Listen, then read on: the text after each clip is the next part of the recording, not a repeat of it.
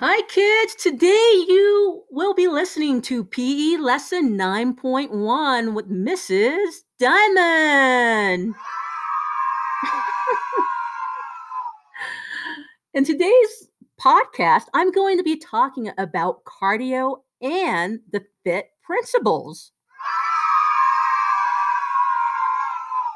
Wow, I didn't expect so much excitement.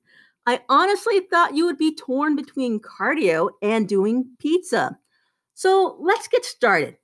What on earth are the FITT principles?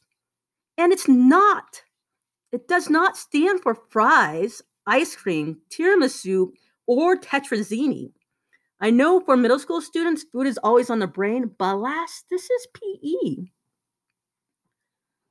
So I want you to think of the FITT principles as an exercise prescription to help you understand how long and how hard you should exercise.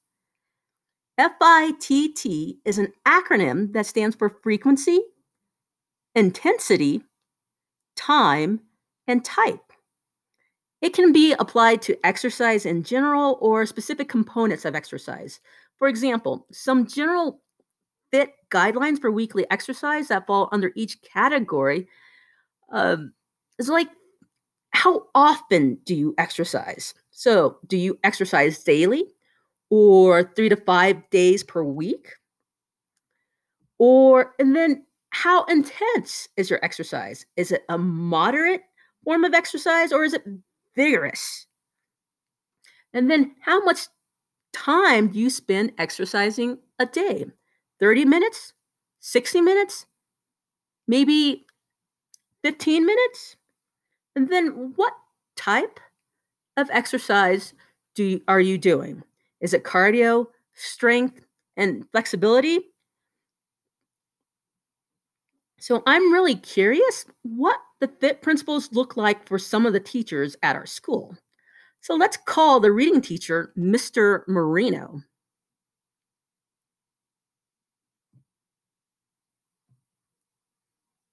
Let's see if we can find him. Here we go.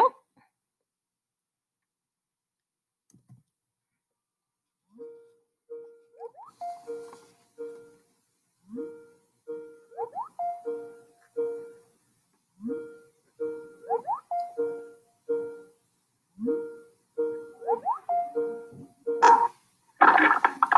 what's up, Christine? Hi, Mr. Marino. How are you?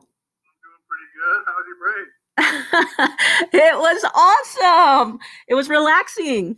How was yours? Lots of things. Super relaxing. I definitely needed that time. I know. One of my students reached out to me, and she wants to know when the next break is. Thanksgiving? We got about a month? That's what I told her. She thought Christmas came before Thanksgiving for some reason. So, Mr. Marino, today we are talking about the FITT principles, F-I-T-T. And so what that means is F stands for how often you exercise, I stands for intensity, how hard you exercise, T stands for time, how long you exercise, and type, what type of exercises. So if you wouldn't mind sharing with my listeners what exercise routine looks like for you. Okay, so it's been a little bit of an adjustment period for me because the gyms have been closed. So I haven't been able to work out the way that I want to work out. I haven't been able to lift weights, which is like something that I really enjoy. I started during quarantine doing push-ups and planks and like body weight stuff. Mm-hmm. That was really difficult for me to sustain. I got really bored with it. So strength training was initially your way of exercising. Okay. The other thing that I've been more consistent with has been running. I used to run in high school. I was on the track team and the cross country team. And I grew up running with my dad. And so that's something that I just always kind of default to. And I started getting back into running. And actually, shortly after this call, I'm going to get out and get a couple of miles in, so I'm just trying to build up my base to try to get myself back into a little bit better shape. Okay, so that's running is one of my favorite activities too. I mean, I don't love to run, but I've been running for very long. So you're going to do 2 miles. And then do you do this every day? Are you running 2 to 3 days a week? Yeah, it's more like two. It's like probably 2 to 3, sometimes 4 days a week is what I'm trying to get to. Very nice. My frequency is, you know, I used to be consistently an everyday, almost everyday runner, five days a week. And then it's been less and less for me. And so now I'm trying to get back into that habit because, yeah, like you said, I also don't love running, but it's a habit that I've developed and I've been doing it for, you know, my whole life pretty much. And it's one of those things where you just got to do it every single day or at least, you know, regularly. It's interesting because we have different people have different body types. And so they should do or different, not just body types, but blood types, and different blood types require different types of exercise. And I know that for me, I'm an O negative. And so my blood type requires a lot of physical exercise. So running is one of those things that I do on a regular basis. And for others, their blood type might require like yoga, you know, stuff that's not as strenuous.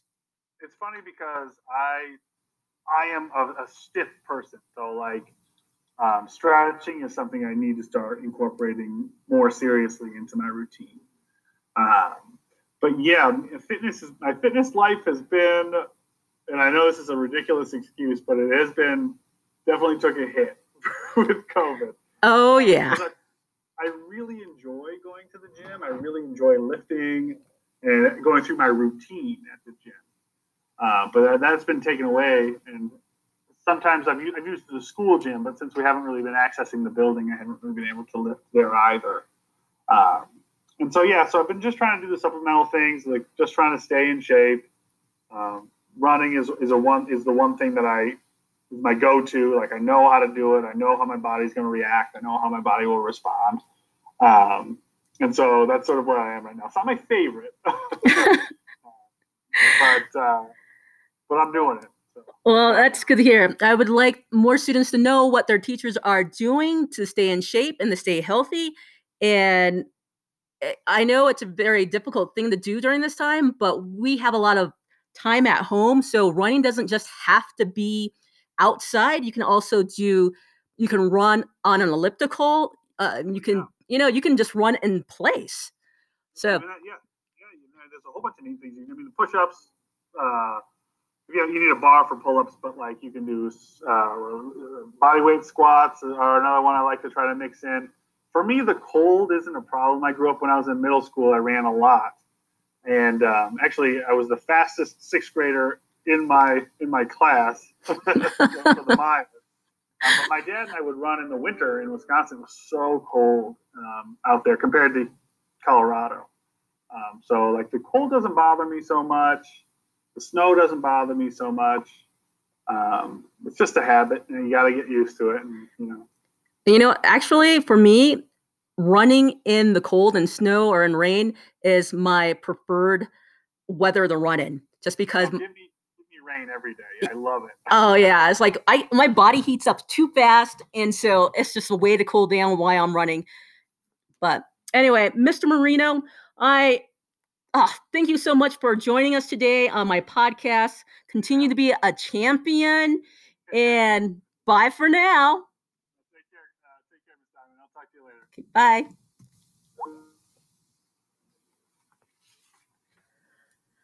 All right. That was awesome. So now that we know what the FITT principles are, for today's cardio, we are going to power walk.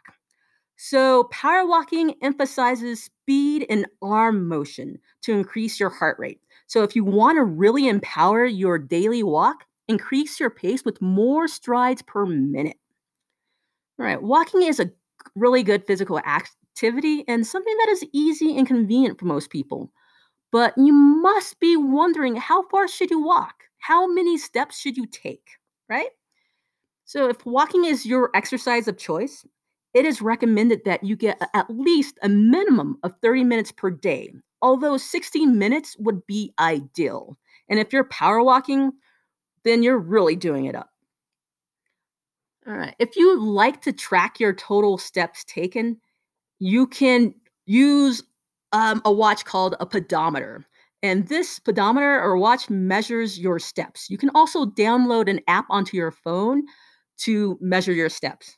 So try wearing the pedometer or keeping the phone in your pocket for the entire day, and not just when you're exercising, and see how many steps you take throughout the day. So if you have been previously inactive, as so many of us have been during COVID, a good goal would be 5,000 steps. For others, experts recommend at least 10,000 steps per day. Okay, and when you are finished with your power walking, I want you to think about an exercise log, because an exercise log can be an important tool in helping you plan and maintain your exercise program. That is, it is a way to track your progress. You can easily look back and see how you have progressed over time. In addition, it can help you plan and prepare for future workouts, as well as identify patterns of what seems to work well for you and when you have the most success. So on your exercise log, you should include information about the type of workout, the length of your workout, and the intensity of your workout. But you can also include additional information such as what you eat, your hydration level, if you're working out outside, the distance you took, the type of shoes you were wearing, the clothes you were wearing, when your weight, you can include the weather. Like Mr. Marino and I discussed about how we run better in rain and colder weather. You can include some, like if you're ill or you have an injury and you're still doing exercises, and you should include something like, did you give your personal best? So those are additional information you can include in your exercise log. Next thing I want to talk about is eating.